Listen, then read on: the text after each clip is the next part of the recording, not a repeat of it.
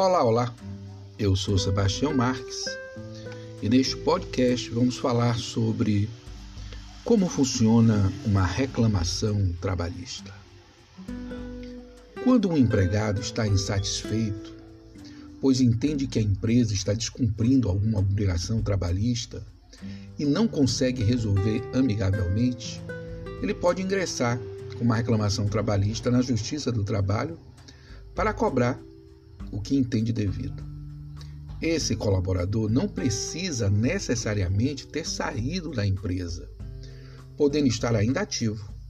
No entanto, caso ele realmente não faça mais parte do quadro de empregados, só poderá entrar com a ação trabalhista em até dois anos de sua rescisão contratual.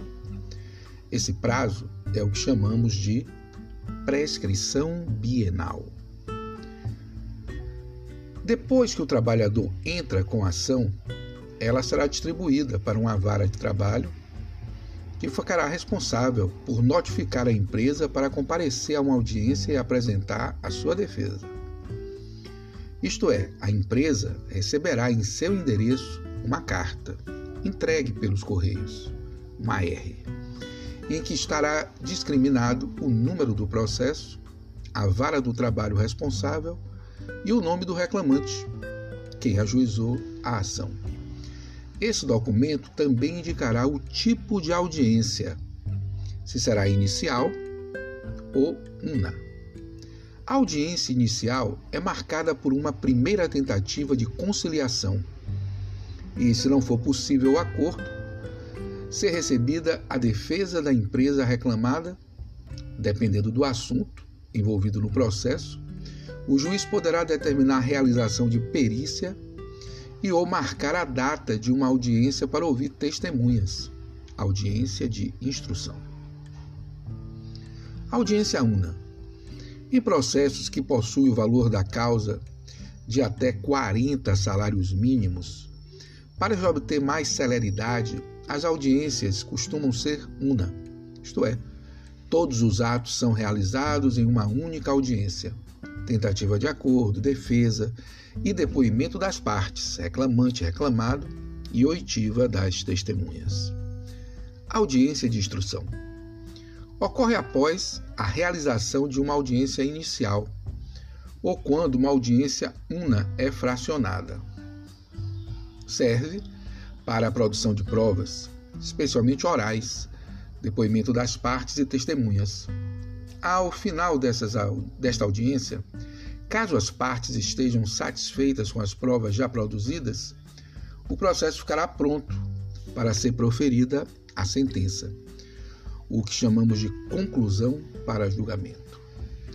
Sobre as audiências, é muito importante o empresário se atentar para as datas que forem marcadas, pois a sua ausência pode ser muito prejudicial para o resultado da ação Assim também, o reclamante deve ficar atento para não perder a audiência. Digamos, por exemplo, que a empresa Sweet Dreams Limitada recebe a notificação de uma reclamação trabalhista proposta pela sua ex-empregada Aurora, com audiência inicial marcada para 22 de outubro de 2020. No entanto, o patrão resolve não comparecer à audiência inicial nem mandar um preposto. Nesse caso, a empresa sofrerá a pena de revelia, que faz com que todas as alegações da, da Aurora ou da, da reclamante sejam presumidas como verdadeiras. Isto é, a versão dos fatos da empregada será tida como verdadeira até que se prove o contrário. Além disso, o momento de recebimento da defesa é a primeira audiência.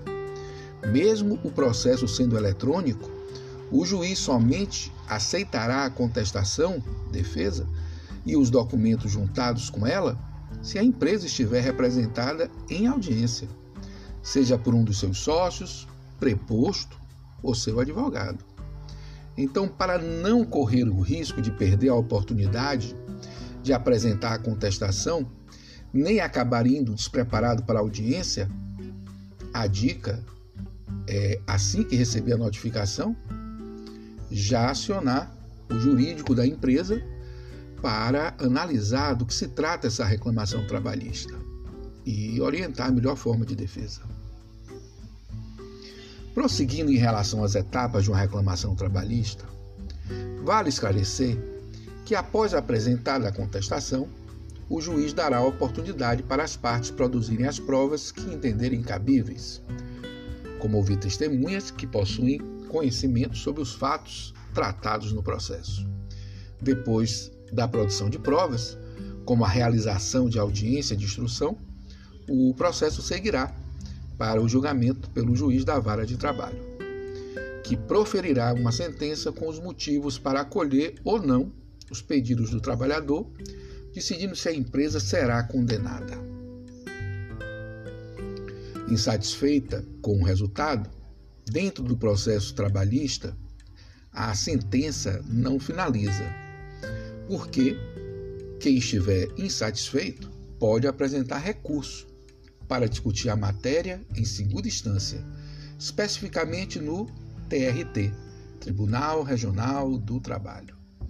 Caso ninguém recorra, começará a fase de execução do processo momento em que serão feitos os cálculos do que a Justiça do Trabalho reconheceu como sendo devido, para posterior pagamento pela parte condenada. Muito bem. Um forte abraço. Aguardo vocês na aula ao vivo. Até lá então.